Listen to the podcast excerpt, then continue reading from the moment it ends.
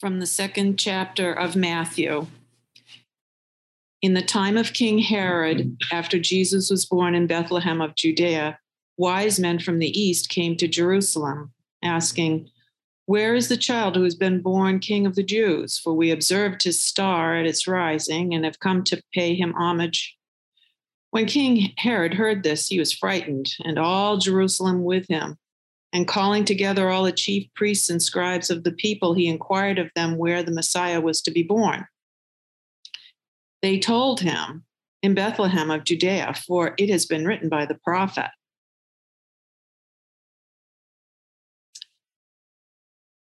And you, Bethlehem, in the land of Judah, are by no means least among the rulers of Judah.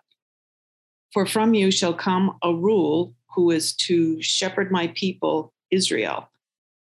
Then Herod secretly called for the wise men and learned from them the exact time when the star had appeared. And calling together all the chief priests and scribes of the people, he inquired of them where the Messiah was to be born.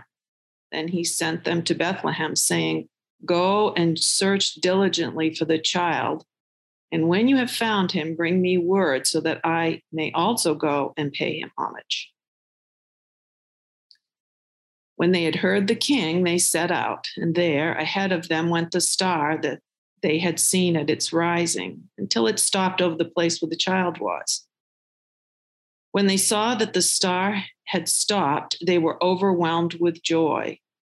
On entering the house, they saw the child with Mary, his mother, and they knelt down and paid him homage. Then, opening their treasure chests, they offered him gifts of gold, frankincense, and myrrh. And having been warned in a dream not to return to Herod, they left for their own country by another road. When Herod saw that he had been tricked by the wise men, he was infuriated. And he sent and killed all the children around Bethlehem who were two years old or under, according to the time that he had learned from the wise men. The good news of Jesus Christ. Thanks be to God.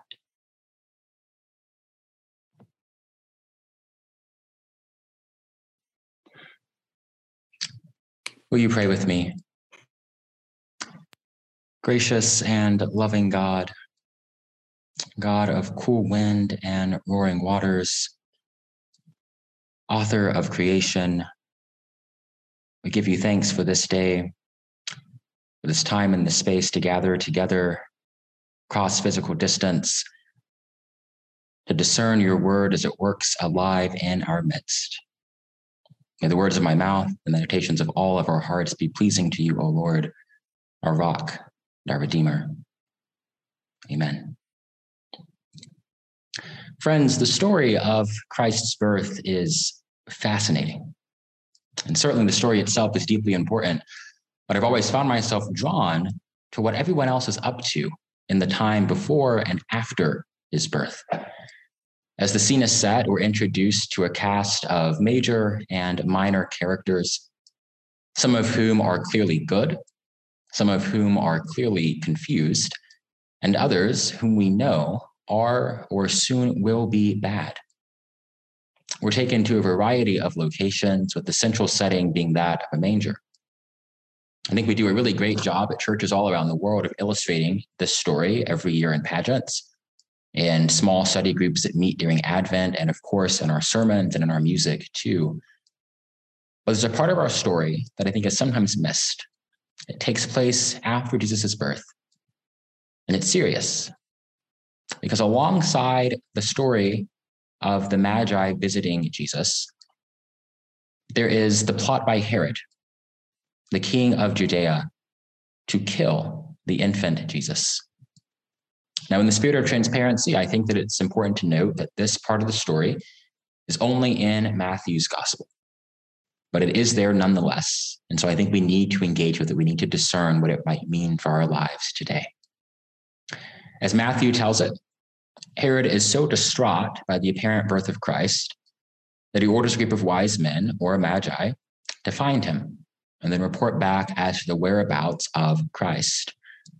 The Magi, a group of priests set off from a distant land, they cross field and fountain, moor and mountain, following a star that earlier prophecy had said would guide them to the Messiah. Now, it isn't a surprise that the Magi do find Jesus. Indeed, prophecy foretold this event. Upon finding him, they immediately present him with gifts of gold, frankincense, and myrrh. I think that we can be honest in saying that we would not give any of those things to a newborn child. But I think that that's precisely the point, because Jesus Christ is not just any child. The presentation of those particular gifts are the signal that the Magi had seen the literal face of God on earth. What happens next, though, is what I found most fascinating in the story as of late. After worshiping Christ, the Magi have a collective dream in which they receive a collective warning telling them not to return to Herod. They heed that warning and take a different route home. Herod, upon realizing the Magi aren't returning, orders the execution of every male child under the age of two in and around Bethlehem, hoping that in this order he will find and accomplish his goal of ending the life of Christ. There's a lot of debate as to whether this order was ever actually given, as it doesn't appear in any biography of Herod. At the same time, from those same biographies, we know that Herod did order the execution of three of his own children because of his fears about their power and their influence.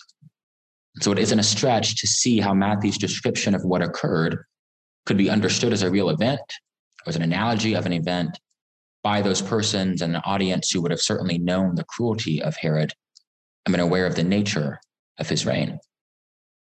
In either case, historians agree that if this event, if this order did take place, the population of newborn males in Bethlehem would have been so small that their deaths may have not been worth recording. I'll be honest with you. Whether the order is real or not makes no difference to me because we know enough about Herod's character to understand why the Magi had been warned not to return to him. When I read this story a few weeks ago, I couldn't help but think about the times in which we presently live. An authority figure has heard a rumor or a potential about a potential threat or challenge to their potential and their position. And so that figure calls upon those who happen to know more than he in the hopes that they can figure out what the heck is going on. When they don't get the information that they are seeking, when they understand that the threat to their rule is still present, these figures react with rage and brutality.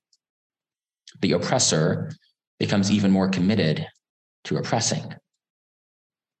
Beloveds, where have we seen this before? Where are we seeing this now? Figures who are used to deference and a form of respect that is rooted in fear, reacting with malice in the face of a challenge to their authority.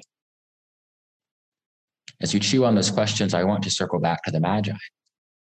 Because again, the reason for their choosing not to return to Herod lies in having received a warning in a dream to not return. We only get one verse about this. They get the warning, they go home a different way, and we never meet them again. Despite the brevity of those events, there's a lot to sit with. With Herod, where we see an oppressor doing oppressor things, the Magi are an illustration of subversion. Not just any kind of subversion, to be sure. Indeed, they're an illustration of a relatively powerless people choosing to use what little power they do have to go against the orders and interests of empire. Again, I ask, where have we seen this before? Where are we seeing this now? Figures who are deeply aware of the threats and risks that they face, still doing what they can, still choosing to deny empire a victory. The Magi are at once an illustration of subversion but also a tool of announcement. Indeed, they proclaim the manifestation of God on earth as man. They announce to the world the fulfillment of Scripture. They point towards a future day when this world might be made anew. Beloveds, they foreshadow the entire story. They bring gold because it's a gift worthy of being given to a king, frankincense because it is a key component of blessing ritual spaces, and they bring myrrh, an ingredient used at the time for embalming. Together, these gifts acknowledge the sovereignty, the divinity, and the eventual earthly death of Christ. They foreshadow the entire story. I wish Matthew had told us more. I wish the other authors of our gospel text had told us a bit about this story too. I wish we knew how many magi there actually were. I wish we knew where they came from. I wish we knew their names. But alas, they have the same fate as all minor characters, they are indeed integral to the plot. We are left knowing very little about them and their own stories. And that's disappointing because the Magi are pulling a lot of weight in this story, not just in the story of Christ's birth, but in the story of our faith. The Magi are connecting all of the dots. They are expanding our imagination and understanding of what is possible in this world. Having said all of this, I want to highlight the two things that I think the Magi do that are most important. They tell us that God is physically present among us on earth and they quietly tell us that empires can be challenged, that empires will fall. As I started talking to all of you, I was saying a lot of this story runs parallel to events happening around us today. Indeed, there are Herods in our midst. There are empires all around the world. These empires are nation states. They are massive corporations who, in the name of shareholder value dominate the entire economies of entire nations, impoverishing their employees and the world around them. They are figures of great greed and opulence. Their ideologies like white supremacy, all of these things, they are run by leaders who are deeply aware of that which they do and yet continue to do it anyways. And a particularly unsettling development of Christianity is oft tied to these leaders and their empires. And we should be careful and willing to guard against efforts that align Christ with those empires, whether they are political, ideological, economic, racial, or a mixture of all of the above. In challenging empire, the Magi make this part of the story clear. The world that we've got is not what it ought to be.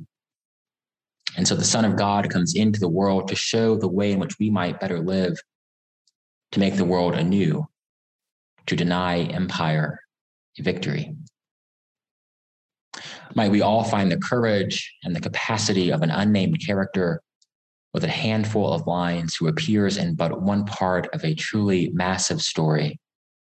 Might we find that courage, that capacity, that faith to discern those things which we must do to subvert empire and prepare the world for something new? Might we have the courage to follow through?